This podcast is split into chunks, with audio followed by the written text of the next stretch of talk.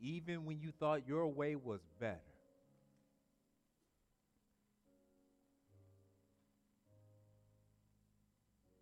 Even when you disappointed yourself. The word of Scripture reminds us we love Him because He first loved us. And because He first loved us, He sent forth His Son, Christ Jesus. And as He came, lived, and died, and got up early Sunday morning, He did it to redeem all of creation back unto Himself. That includes you and I.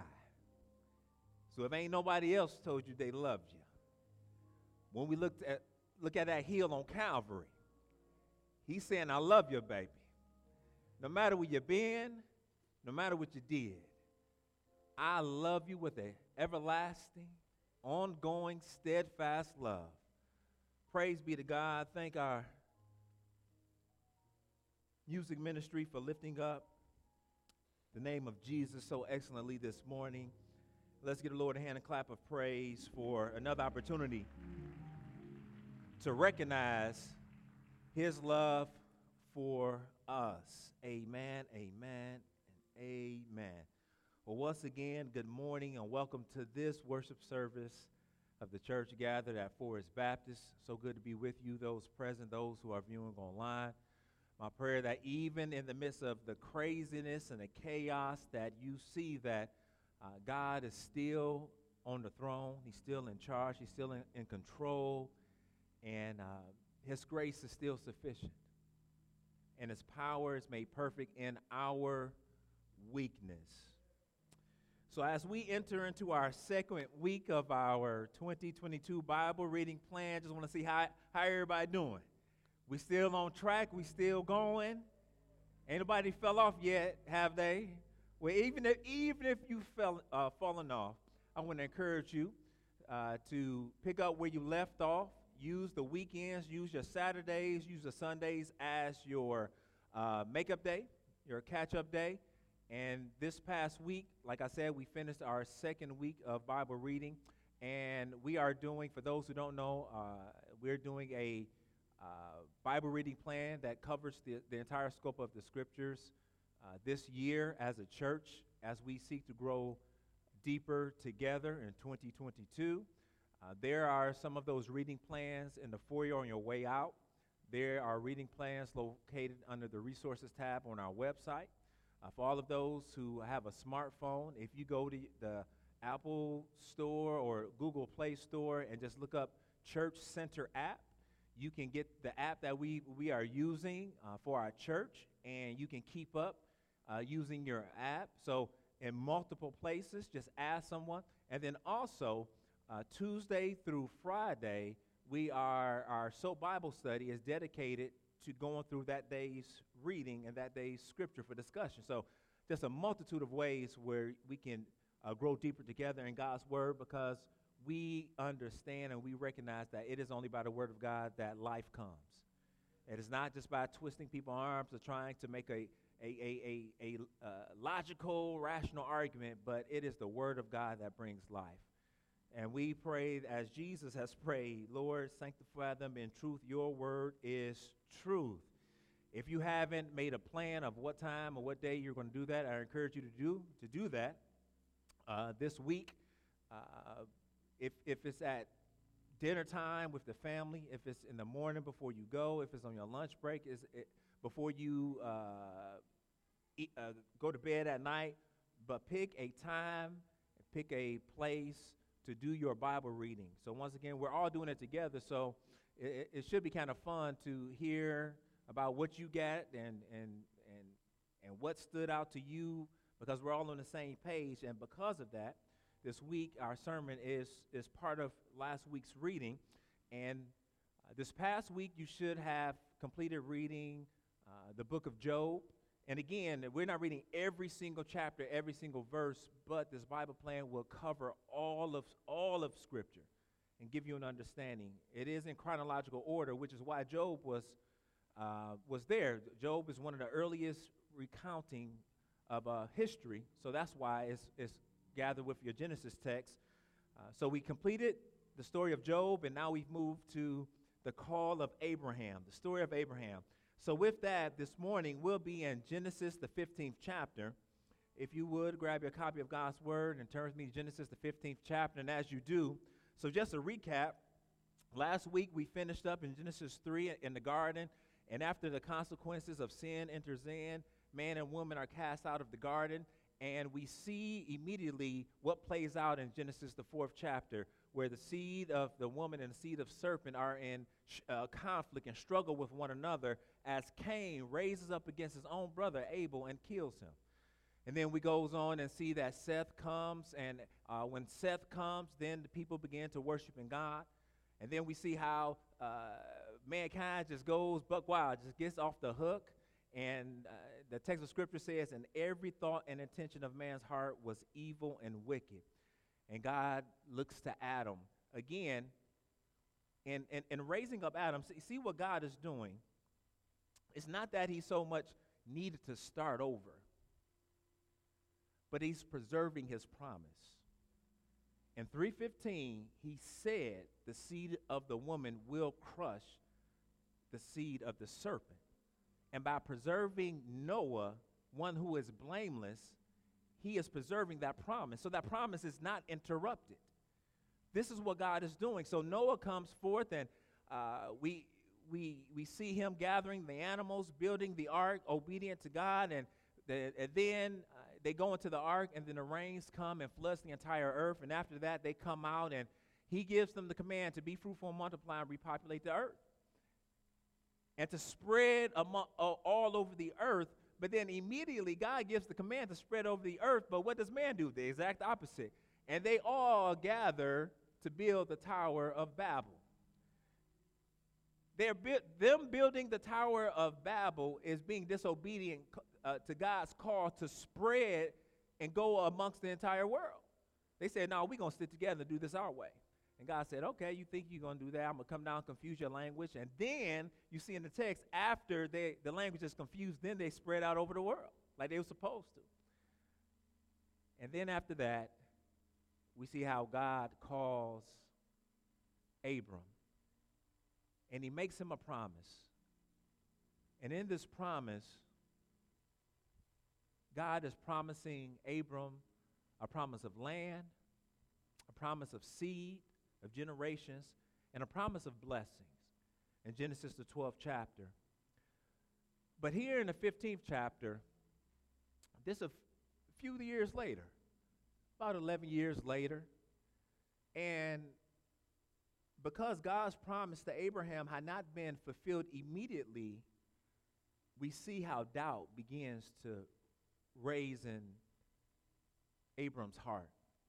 So, here in Genesis, the 15th chapter, we'll take a look at the entire chapter. It's short, but if you are able, uh, please stand with me in honor of the reading of God's word. Genesis, the 15th chapter, beginning with verse 1. This is the word of God. Please hear the voice of Christ. After these things, the word of the Lord came to Abram in a vision Fear not, Abram. I am your shield, your reward shall be very great. But Abram said, O Lord God, what will you give me? For I continue childless, and the heir of my house is Eliezer of Damascus. And Abram said, Behold, you have given me no offspring, and a member of my household will be my heir.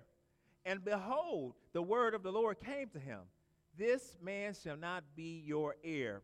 Your very own son shall be your heir. And he brought him outside and said, Look toward heaven and number the stars if you are able to number them. Then he said, So shall your offspring be. And he believed the Lord, and he counted it to him as righteousness. And he said to him, I am the Lord who brought you out of Ur of the Chaldeans to give you this land to possess.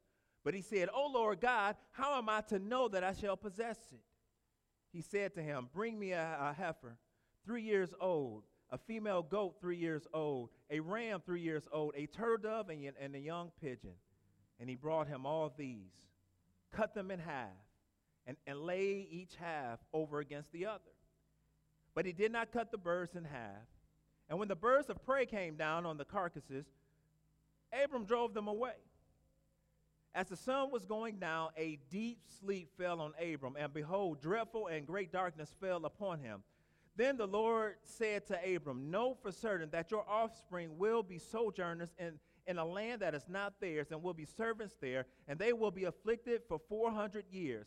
But I will bring judgment on the nation that they serve, and afterward they shall come out with great possessions. As for you, you shall go to your fathers in peace. You shall be buried in a good old age. And they, and they shall come back here in the fourth generation, for the iniquity of the Amorites is not yet complete. When the sun had gone down and it was dark, behold, a smoking firepot and a flaming torch passed between the pieces. On that day, the Lord made a covenant with Abram, saying, To your offspring I give this land, from the river of Egypt to the great river, to the river Euphrates, the land of the Kenites, the Kenizzites, the Kadmonites, the Hittites, the Perizzites, the Rephaim, the Amorites, the Canaanites, the Girgashites, and the Jebusites. May the Lord a blessing to the reading of his word. You may be seated. Our theme for this morning's text is simply trusting in the promises, trusting in the promise of God. Trusting in the promise of God. I want you to pray with me. Not to us, O Lord, not to us, but to your name be the glory for the sake of your steadfast love and faithfulness. Father, I pray and ask that you would pour forth your Holy Spirit, that you would fill us with the knowledge of your will, with all spiritual understanding and wisdom, that we would walk worthy of the calling with which we have been called according to your standard, your will, and your way. Thank you, Father, for first loving us, the unlovable, the wicked, the deceitful, but yet, Lord, in spite of ourselves, Christ has come and died and made a way that we can be redeemed. Thank you for the hope we have in Christ Jesus. Thank you for the blessing of your word. And thank you for these, your people. Now, kind Father, please give us eyes to see, ears to hear, and heart to receive your word with great joy and with great gladness as we seek to be faithful and trusting in your promise. Lord, have your way. In Jesus' name we do pray. And the people of God said together, Amen. Amen. So growing up, how many of you had a had a favorite show? Had a favorite TV show growing up? Uh, one of my favorite shows, one of my favorite favorite shows was the A Team. I love the theme song. I love the van. I love everything about A Team.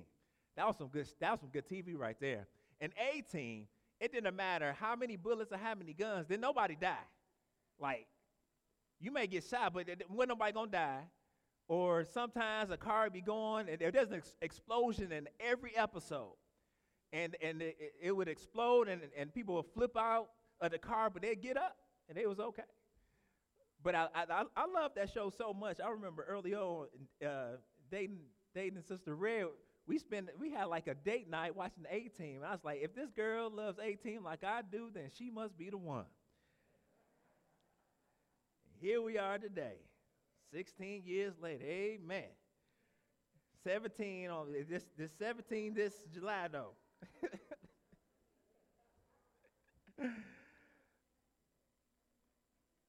I love watching it, but my favorite characters wasn't the ones you may have thought. Like my favorite character wasn't B.A. Baracus. As bad as Mr. T was, that wasn't my favorite character. My favorite character wasn't Templeton Peck, a face man. Uh, my favorite character wasn't Howling Mad Murdock. My favorite character was Hannibal Smith. And the reason why Hannibal was my favorite character was because Hannibal always had a plan. And it's like I pattern my life uh, after that. Always have a plan. Whenever you're doing something, always have a plan. Have a have an A plan, a B plan, a C plan, and a Z plan. Always have a plan to make sure everything is taken care of. And I, and and to this day, I'm always planning or I'm asking, so what's the plan? That's just how that's just how I've been built. That's just what I've been doing. And but sinfully so, in me there is this desire that if I have a plan, then I can have a sense of comfort. If I have a plan, then I can actually have a sense of control of what's going on. If I have a plan, then I can kind of sit back because what I want to take place, I've planned that out, right? But, beloved, it's so often in life we understand this that the way that life goes, we don't always have a plan, do we? We won't always be able to make a plan. There are circumstances that are just unseen that we don't know of, and there are so many times where we are in a sense of anxiety, where it's a sense of frustration because we don't know the plan. And when we don't know the plan, it creates all kinds of questions. It creates all kinds of concerns. When we don't have the plan, it, it, has us on edge because we like to know. But I'm grateful that over the years, what the Lord has taught me is that even better than knowing the plan is knowing the one who can be trusted with the plan. And this is what God is revealing to Abram in our text this morning that Abram may not understand all of the plan. He may not understand the details. He may not see it coming, but you can trust the one who's made the promise, who has come up with the plan. So really, Genesis 15, it, it lays out before us this, this question, and the question is ultimately, can God be trusted? Even when you don't know the plan, can God still be trusted?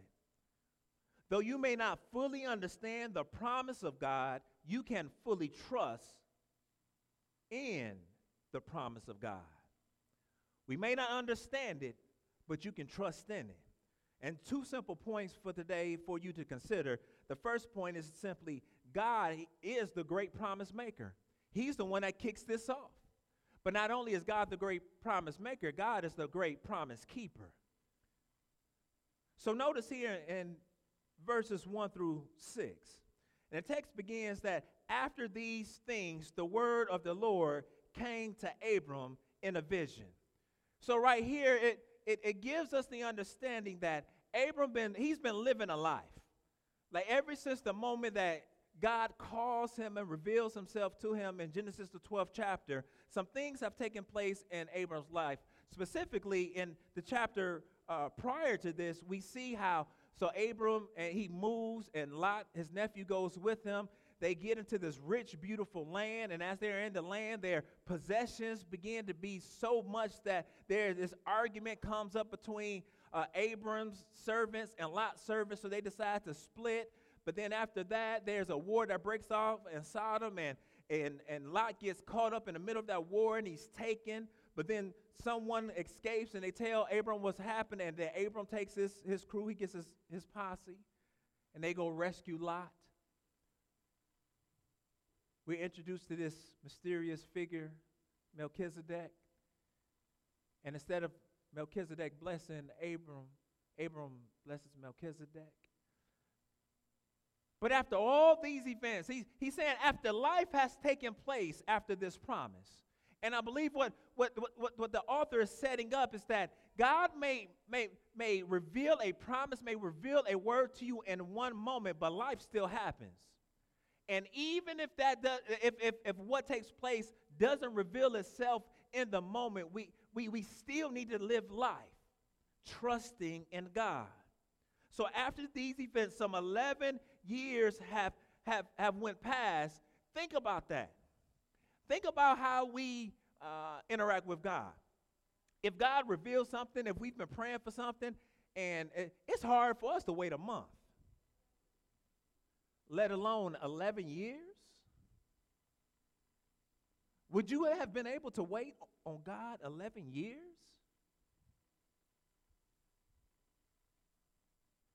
But after these things, God in his grace, he comes to Abram in a vision. And in, in a moment where he's revealing himself more fully to Abram. Abram don't know, he doesn't know everything, but, but he's connected to God. And what God does, he, he gives him a word of assurance and he just simply says, Fear not, Abram. I am your shield, your reward shall be very great. Some translations put this I am your shield and your great reward.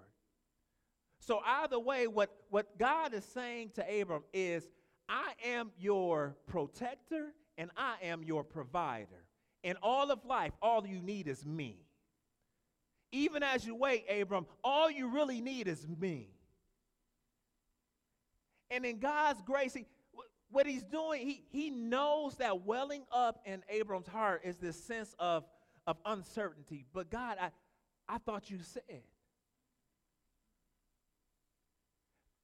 And in that moment, God gives Abram exactly what he needs it when he needs it. Somebody could testify to that. You've been holding on to a promise. You've been going through a struggle. You've seen God come and work in your life in so many times in so many ways where, where, where had not God showed up in the nick of time, you would have fell over the edge. You would have you would have fell over the precipice. You would have been broken down. You would have been towed up. But God showed up right at the moment when you needed, with the exact word you needed.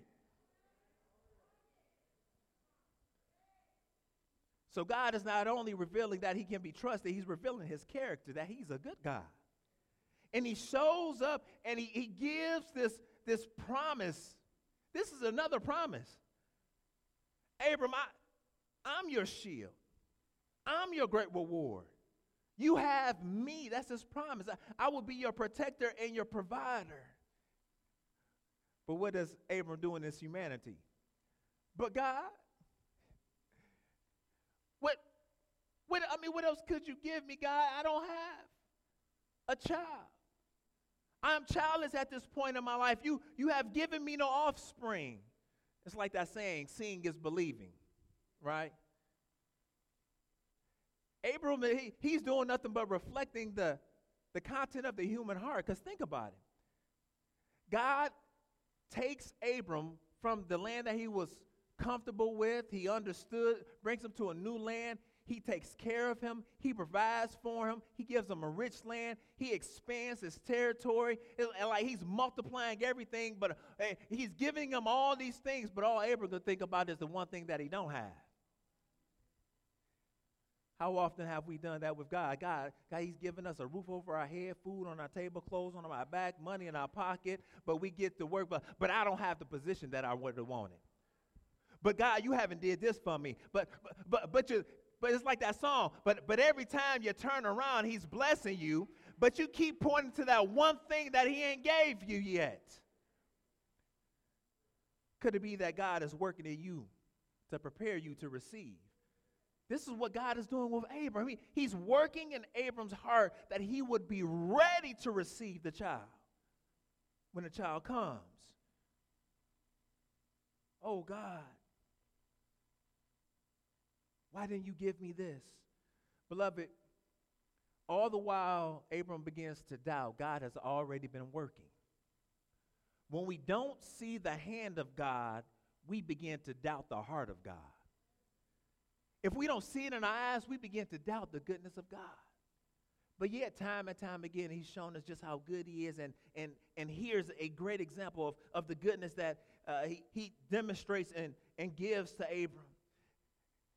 And he says, No, Abram, this man will not be your heir, but your very own son. And and and you think seeing is believing. Come here, come here right quick. Come on, come on out your tent. Why don't you look at these stars? These stars that I flung into the atmosphere. The, the fact that, I know each star by name. And, and, and, and Abram, just like all of the stars, so, so, so shall all of your descendants be. He's giving him a word of assurance and putting sight to his word. And what happens in Abraham, Abram's life? You might hear me interchangeably say Abram, Abraham. Abram was his original name, but he's named Abraham after the, uh, the father of, of many nations, the father of many.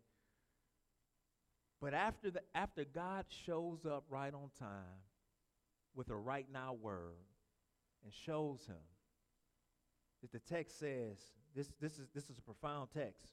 This is so profound. So many texts in the New Testament is based on this. He says, and he believed the Lord, and he counted to him as righteousness. This is before the law. This is before Mount Sinai.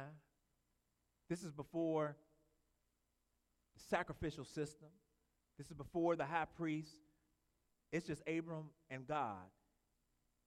And he's declared righteous because he believed what God said.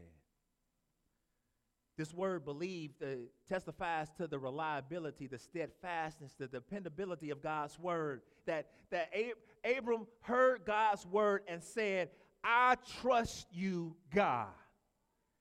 Even though I don't understand, even though I can't explain, I still trust you. And because of that steadfastness of his heart, God sees his actions and his attitude and declares him right, right at that moment. He is declared fully acceptable to God. He is able to stand before God. Abram accepted the word of the Lord as reliable and true and acted in accordance with it. Consequently, the Lord declared Abram righteous and therefore acceptable. I got time. Turn with me to Romans 4. Romans 4. I wasn't going to throw this in here, but it's kind of kind of need to be in there for context. Just how important this is. Romans the 4th chapter in the New Testament. Matthew, Mark, Luke, John, Acts, and Romans.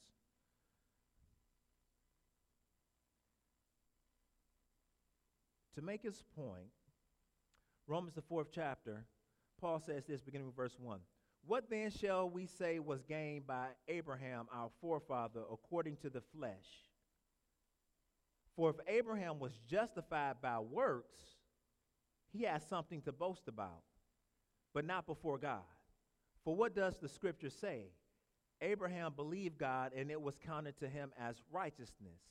Now, to the one who works, his wages are not counted as a gift, but as his due. What he's saying, what, he's saying, if, if you could think, if you think you could work your way into heaven, you can't. There's no amount of works. Because if it was works based, then you could boast on yourself, and our boast wouldn't be on Jesus. And then verse 4 and verse 5 and to the one who does not, but believes in him who justifies the ungodly his faith is counted as righteousness. Just as David also speaks of the blessing of the one to whom God counts righteousness apart from works. Blessed are those whose lawless deeds are forgiven and whose sins are covered. Blessed is the man against whom the Lord will count will not count his sin. At that moment, Abram enters into a, a whole new relationship with God, standing before him blameless.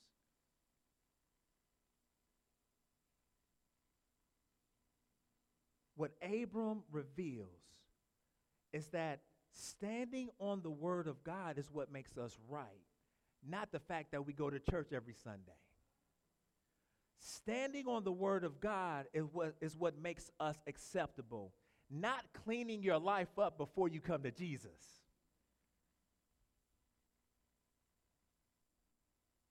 Even before Abram is able to express his concern, God was already working. And as Abram confesses his heart before God, he's not met with hostility, but he's met with help. I believe what, what, one thing that we see here is that you don't have to be afraid to take your questions before God. God is so good, so kind, and so fair. God is a big boy. He can deal with your questions. He can answer your questions. So instead of running to the world, instead of running to your horoscope, instead of running to your daily numbers, instead of running to everything else, he says, Come to me. Bring your cares, your concerns to me, and let me answer your questions, not from what they say, but, but from my word. We can bring all of our questions to God. That's why He is the, the great promise maker. But then, secondly, God is the great promise keeper. We see this in verses 7 through 12. And, and then he immediately, as, as he as Abram is declared righteous, then what God does is he goes back and reminds Abram of the circumstances why God is God. I am the Lord who brought you out from Ur of the Chaldeans. I'm the one who's able to do this. If there's anyone able to do this, I am.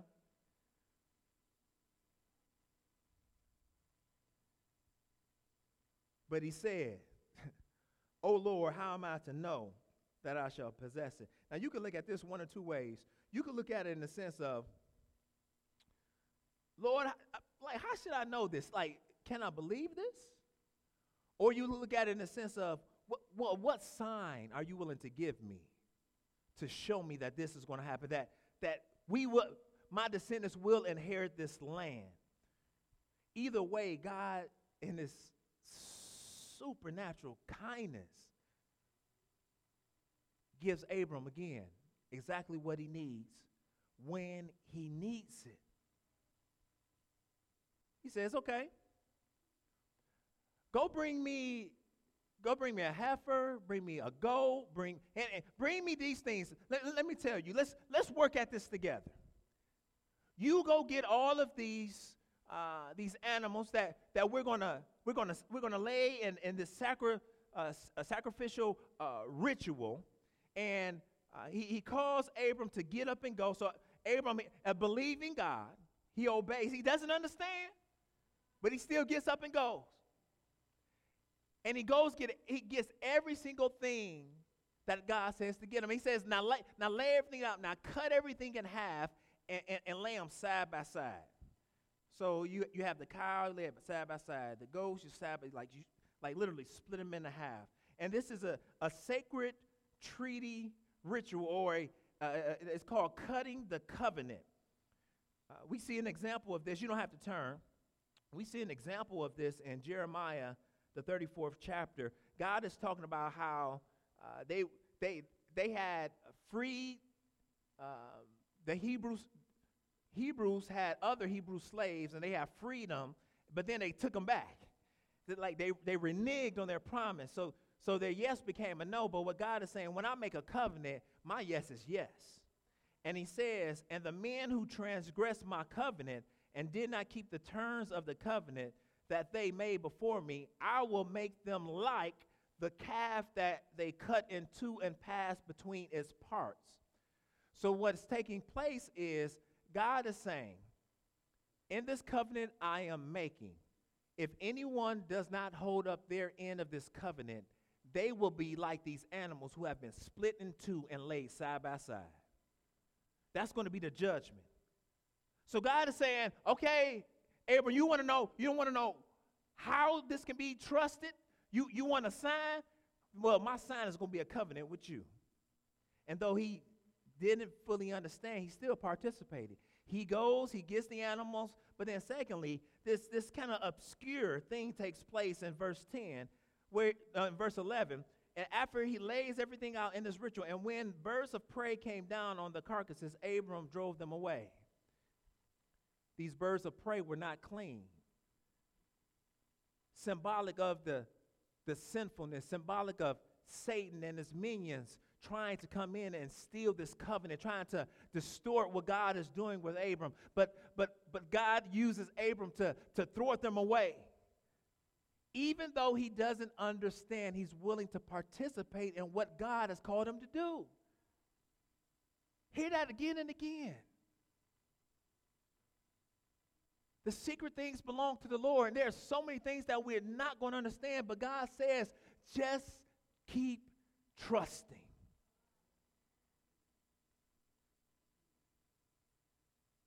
But not, not only is God giving him a tangible possession for his promise, but notice the timing of God's promise. In verse 12, he said, So this, this deep sleep fell on Abram this, this dreadful and great darkness. It's like this, uh, because of what is going to take place to his people, this heaviness, this weighty presence of God comes right in his midst. And as he's, as he's put to sleep, he, this, this, this, this darkness comes and it says, Then the Lord said to Abram, Know for certain that your offspring will be sojourners in the land, that, there, that in a land that is not theirs and, and will be servants there, and they will be afflicted for 400 years. But I will bring judgment on the nations that they serve, and afterward on the nation that they serve. And afterward, they shall come out with great possessions. So notice the timing. They will receive the land after some 400 years.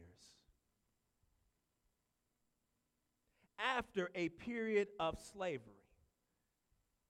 But also notice that they will have the land after a period of slavery, but after a period of sin. Because in verse 16, and he says, And they shall come back here in the fourth generation, for the iniquity of the Amorites is not yet complete. Beloved, when we think about how God is working and moving in the Old Testament, he continually, time and time again, gives people the opportunity and the time to repent. Here, the Amorites, is, is, is uh, they, they're symbolic of all the people in the promised land the Canaanites, Hivites, Girgashites. Like, they're, they're representative of all those ites. And what he's saying is that the reason why judgment is coming to them is for their sin. But, but, but, I'm being patient and, and I'm waiting, and God waits some 400 years for them to repent, but yet they never repent. They never turn, and they never recognize God for who He is. And because of that, when anyone, when it doesn't matter who you are, if you never recognize who God is, then you're deserving of judgment, eternal separation. But God has given you the opportunity today. He waits so, in God's promise, there's a period of time that they will have to wait. But not only that, notice the terms of God's promise. And I love verses 17 through 21 because what's taking place in this holy ritual, remember, Abram, he, he knocked out, he's asleep. And then that, that pot, or, or, or in ancient Near Eastern, is like an oven with this torch walks down the middle of the covenant.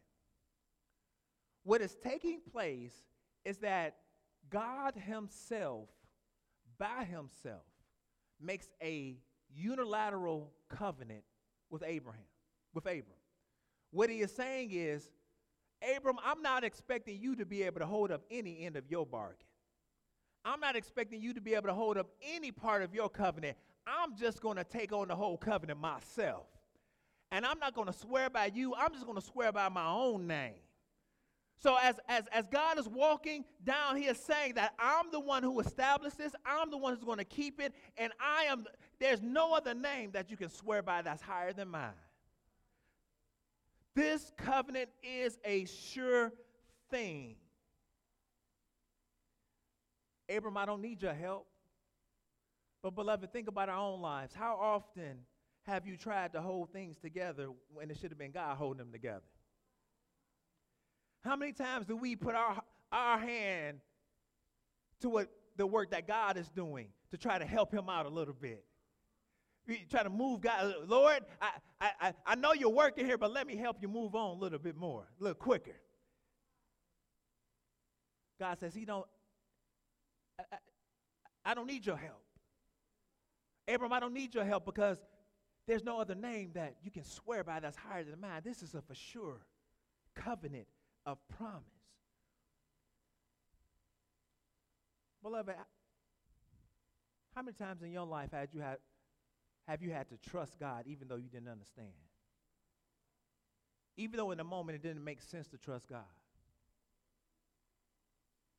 How does that trust for God work itself out in your everyday life? Are you trying to control things in your Are you trying to control your family? They ain't been acting right all these years. Why are you still trying to control them? Need to give them over to the Lord. You trying to control your job. You trying to control your boss. You you trying to control every aspect of your life. And God says, I don't need you to control this. I'm in control. Trust me. Give them to me. That's not your weight. That's not your burden. Come to me. Beloved, trusting in the promise of God not only determines your salvation, but it determines your preservation. Because it's when we trust in God that we can keep our, our minds straight. But how often don't you trust God? how often have you taken matters into your own hands? How often have you lived in a manner that doesn't reflect your belief, but reflects your doubt? Well, beloved, while we continue to fail, Jesus has fully fulfilled. Because remember, looking back to the promise of Genesis 3:15, when you take that promise and begin to look through the lens of scripture through that promise, every other promise that God makes flows from his promise that the seed of the woman would crush the head of the seed of the serpent. When you look at scripture, every single promise is working in unison with that original promise that he makes in Genesis 3:15. Because in Genesis 3:15 as as the seed of the woman will crush the seed of the serpent, God is saying that Jesus is coming.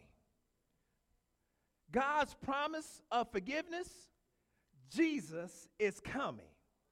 God's promise of deliverance, Jesus is coming.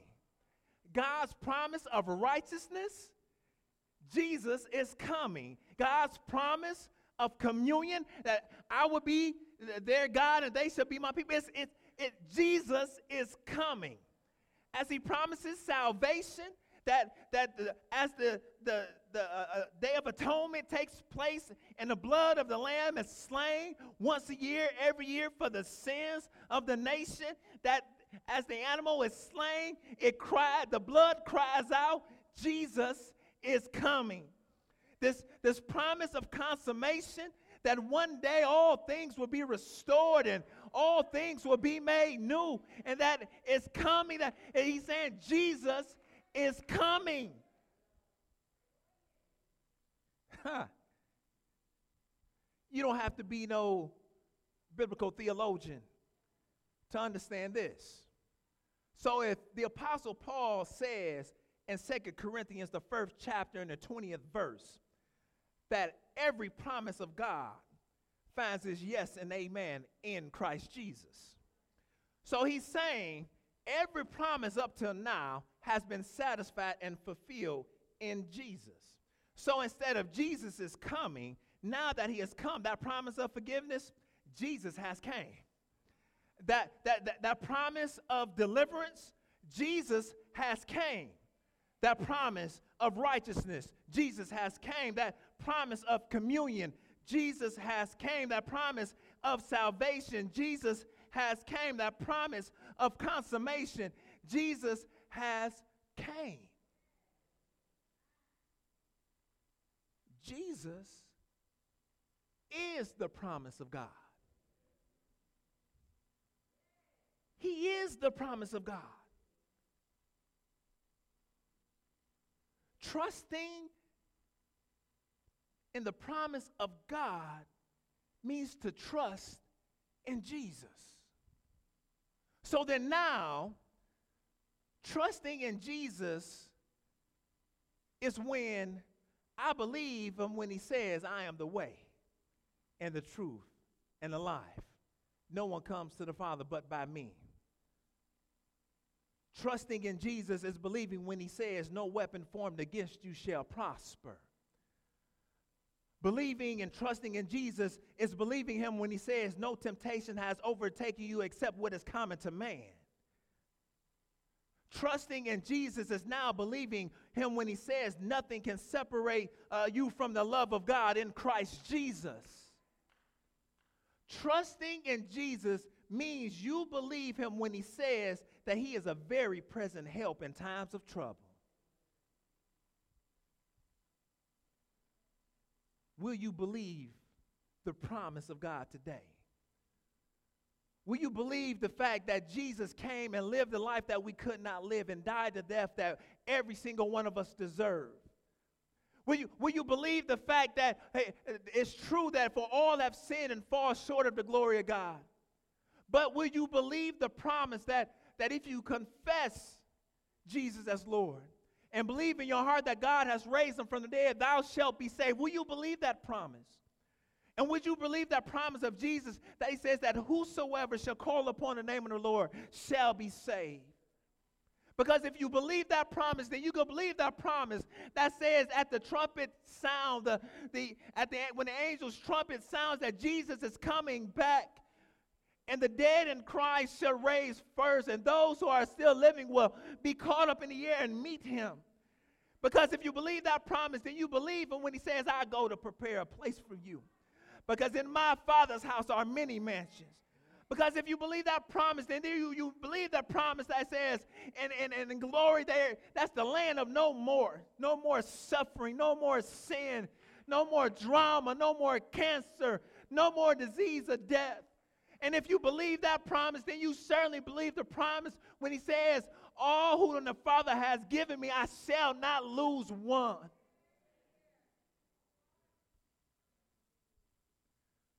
Will you believe the promise of God today? Will you believe the promise that says in Romans 5 8, even while we were yet sinners, Christ died for us? Will you believe the promise of John 3:16?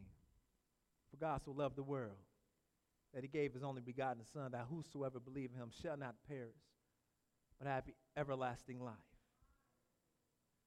Will you believe the promise of 2 Corinthians 5:21? And the fact that in him who was no sin, he made sin on our behalf, that we may become the righteousness of God in Christ Jesus.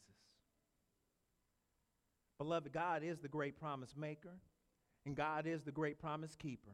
And though you may not fully understand the promise of God, you can fully trust the promise of God because his name is Jesus trusting in the promise of God.